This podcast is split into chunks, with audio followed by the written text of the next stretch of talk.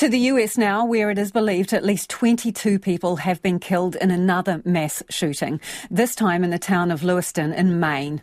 A manhunt is underway after the suspected shooter, former soldier Robert Card, opened fire at a bowling alley and a restaurant. A police alert now covers two towns where all residents are being warned to shelter in place while the shooter remains on the run. Marla Hoffman is a journalist with Lewiston Sun Journal and she joins us now. Thank you for your time time, Marla. Can you bring us up to date with what you know? Sure. Um, so, all we know so far is that the police are still uh, out in great numbers searching for the suspect, uh, Mr. Card. Um, they're searching across the entire county at this point, which is Androscoggin County here in Maine. Um, there's still uh, lockdown orders, uh, shelter in place orders for the city of Lewiston as well as uh, the town of Lisbon, which is right nearby. Lisbon is where they found the vehicle that Card was driving. Um, he was caught in or spotted in surveillance video. Um, so we know what he looks like, uh, the suspect, that is. Um, so the police are just asking if anybody sees any suspicious activity or anything like that to call 911 um, and report it.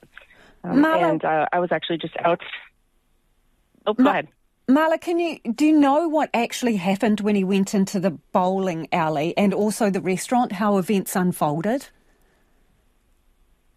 We don't know much about how the events unfolded. We are hearing some um, unsubstantiated accounts at this point um, from people who are feeding us information. People who have been out live in the field. Some of our reporters are hearing from people that were nearby.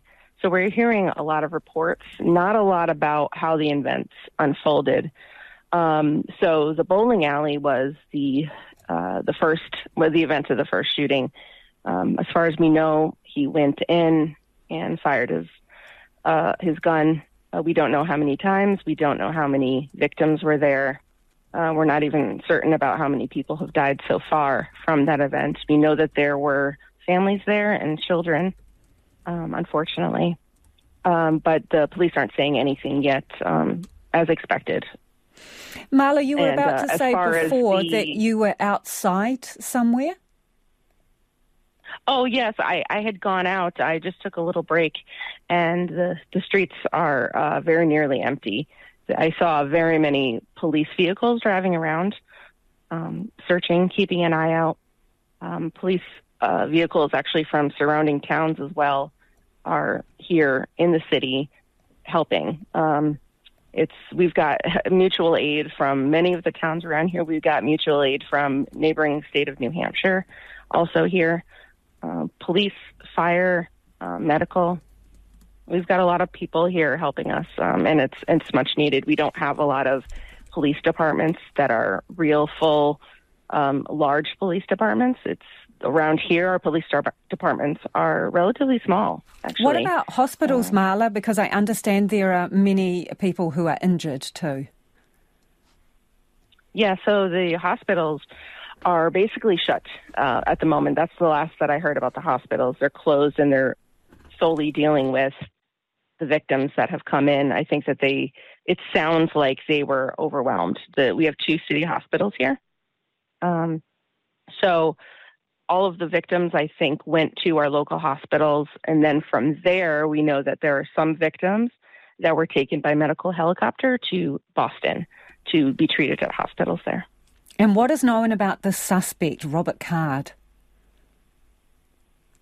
So we're still putting together a profile on Card himself. We know that he is a member of the U.S. Army Reserves. We know that he's a certified firearms instructor um, we heard rumors about that there might be some mental health issues there, but again, that's not not been confirmed at this point. Um, he lives locally in a town called Bowdoin, which is two or three towns away from here. And the... at this point, that's that's pretty much all we can confirm. Um, yeah.